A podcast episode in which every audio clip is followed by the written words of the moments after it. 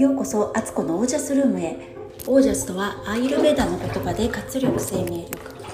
このチャンネルはオージャスにあふれる自分を目指して日々楽しみながら暮らしているアツコがお送りします。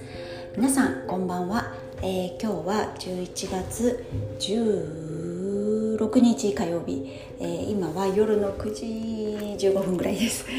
もうね早くお風呂を出て洗濯をして9時半までには寝ようってうん、ちょっと無理かなと思いながら これラジオ録音するのに10分ぐらいはかかるのでね。ですけど、えー、頑張って早寝したいと思っています、えー、今日はですねファスティングの、えー、7日目ということでもうかなり普通食に戻ってきています。で結構ねあのお通じがめっちゃ良くなっているのでよしよしという感じですね。やっぱりねこう食べて出すっていうのが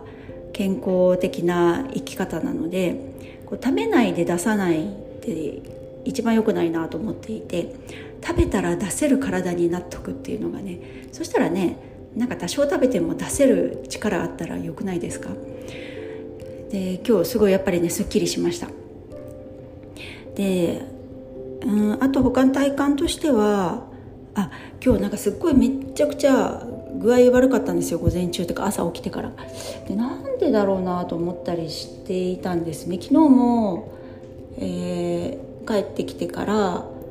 寝るまでってもう本当に辛くて辛くてしょうがなくて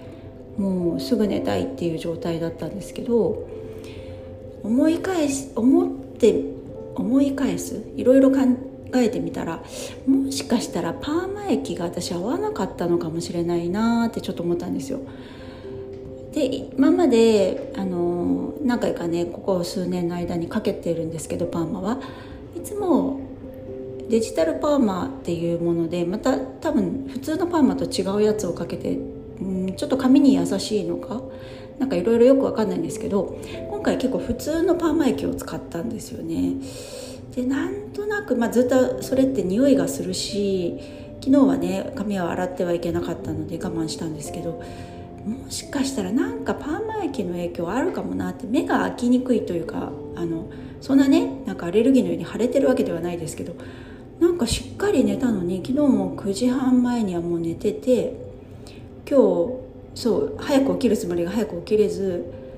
5時45分ぐらいに起きたんですけどだからめちゃくちゃ寝たんですけど全然すっきりしてなくっておかしいなと思ってたんですよね。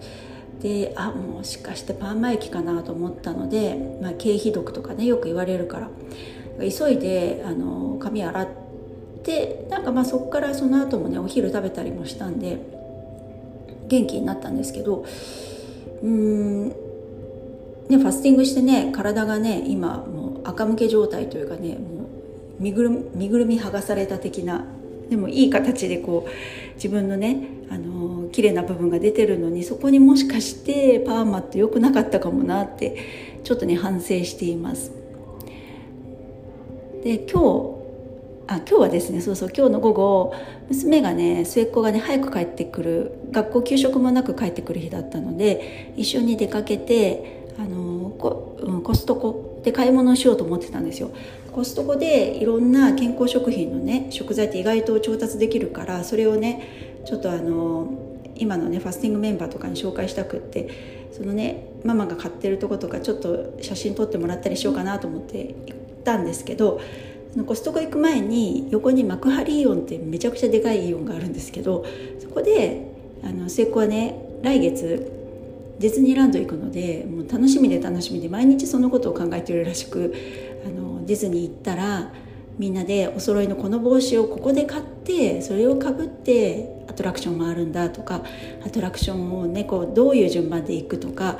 何を着ていくとかもう本当に毎日考えてるそうででディズニーに着ていくための服が買いたいということでねちょっとね H&M とかねなんか幕張イオンの中のお店をぐるぐる回って私もなんか一緒になって買い物してたら私の大好きなあのスリコあのスリーコインズに行ったらですね結構いい食器とかね新しいやっぱクリスマス系のものとか出ててうわーいいわと思ってね今のあの健康生活続けていく中でも食事ってめちゃくちゃ大事で食事の時間をどう楽しむかっていうのも一つのポイントだから食器とかねなんかランチョンマットとかねそういうのをやっぱり可愛くしたいと思って見ててねいろいろ買っちゃいました。でいろいろやってて結局疲れ切ってスタバで最後お茶したんですけどその後イオンあとコストコ行こうと思ったんですけどもうその元気はないぞと。で今行ったところで多分いい仕事はできないあの買い物するね。あのいい商品の目利きのね私のこのね目利きをの披露することはできないなと思って100%の力で目利きがでけへんということであのバッサリとあっさりとそこは切り捨て、えーと、今日は行かないでも帰ろうって言って帰ってきて、ね、本当帰ってきて正解でした。あそこで無理して行ってたらなんかただただ疲れてなんか機嫌悪くなってたなと思ったんで。でこれが今日のテーマになるんですけどエッセンシャル思考で現実的に生きるっていうお話です。で私の今日したそのコストコ行こうと思ってたけど行かなかったっていう決断は結果的に本当に良かったと思っていてこれこそエッセンシャル思考で何が本質かって見抜く。あのもちろん買いたいものもあったしあの行った方が良かったかもしれないんですけどでもコストコってよく考えれば別にいつでもまだ行けるしどうしても今日買わなきゃいけないものではなかったし行ったことで帰りは絶対遅くなって渋滞に巻き込まれる。イライラすると。で夕方は真っ暗になる、えー、洗濯物は外に出しっぱなし。で今日生協届くんですけどそれもあの在宅してなかったから受け取れなかったので箱とかにも山積みになって玄関に置かれている。それを片付けなきゃいけない。で夕食の準備をしなきゃいけない。で続々子供が帰ってくる、えー、洗濯物を畳んで片付ける、えー、ご飯を作る。でその合間に私があのファスティングの方の投稿もちょっとしなきゃいけないものがあってそれが遅れに遅れてたからそれをやらなきゃいけないっていうこう後ろから追っかけられる気持ちというかねあの別に誰も悪くないんですが私が悪いんですけどやってないそういう気持ちでねやる投稿もきっとあんまり意味のない投稿になってしまうなと思ってこの決断にね私本当良かったと思ってるんです。でエッセンシャル思考って本当に何が今大事で何をすべきでえー、このゴールのためにどこのレールから外れちゃいけないかっていうのを考えるんですけどそうそれをねあのビジネスサロンで読書会があってそれをみんなで読んででいろいろね感想も分かち合ったんですがそれを現実化していこうっていうのであの参加したい人だけが参加するグループができたんですよ。でエッセンシャル思考をやりたい人自分の習慣を1個から6個決めてそれをあの表になっててみんな自分のこう何をしますっていうのを書いてできた日はあの星印をつけていくみたいな。でさらにそれに対するあのご褒美っていうのも決めてあって見える化されてんですよね。でみんなで見る化してるんですよね。見るようにできてる。ですごくこれねやっぱり効果あるんですよ。仲間意識ってすごく強くて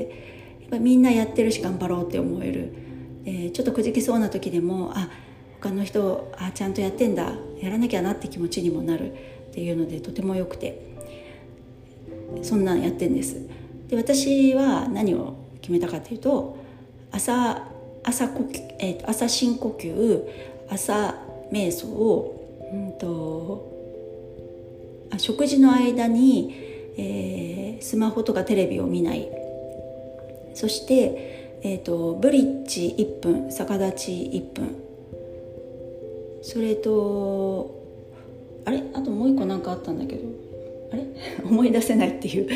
なんかもう一個ありました。だけど私の中で結構あの朝瞑想と朝深呼吸って結構普通にやってたので、まあ、そういうものも今普通に自分が習慣化してるものも入れ込まないと全部新しいものすると結構きついだろうなと思ったので簡単なものとしてそれは入れてて。でえっ、ー、とそう食事中にねスマホとか見ないっていうのを本当にずっとやりたかったんですけどいつも決めるけどやれないっていう自分やっぱり、今ねこういろいろアマゾンプライムとかでね見てるのでね気になっちゃうんですよ。でそれじっくりスマホの画面を見ながらするって日常生活だと最近難しくてながら聞きできるあの Voicy とか YouTube も音声でやってるようなやつとかあとポッドキャストばっかり聞いてるので、あの画像を見るっていう時間をね取るのが結構食事中って取りやすかったから取ってたんですけど今回ねファスティング自分がやってみて、えー、その後これから28日間まあ、ファスティング含めての28日間どう過ごすかってものすごい肝だなと思っててあこれはチャンスっていうことで、えー、ファスティングファスティング中じゃなくてあの食事中にね本当に食事に集中するファスティングしたことで食べ物ってどれだけ大事かってことがよく分かったし食べ物と会話しながら食事をするってすごくあの大切なことだって気がついたんですね。食べ物も私たちのためにあの命を投げ出してきてくれてるわけだしそれってあのお肉とか以外にもね植物だって野菜とかだってそうだと思うんですよ。茎切られたりとか葉っぱ取られてねそうやってうちに運ばれてきて私が料理してるわけですから。だからそういう意味でちゃんとその食べ物に向き合わないとめちゃくちゃやっぱ失礼ってね前もファスティング中の時の話で言ってましたけど。ということでちゃんと食事を見ながら形とか見たり色とか見たりあの調理された加減とか見ながらで味とかね調味料と混ざり具合とか見て食べる。で食べることに集中する。食べてる時は噛んでる自分の歯が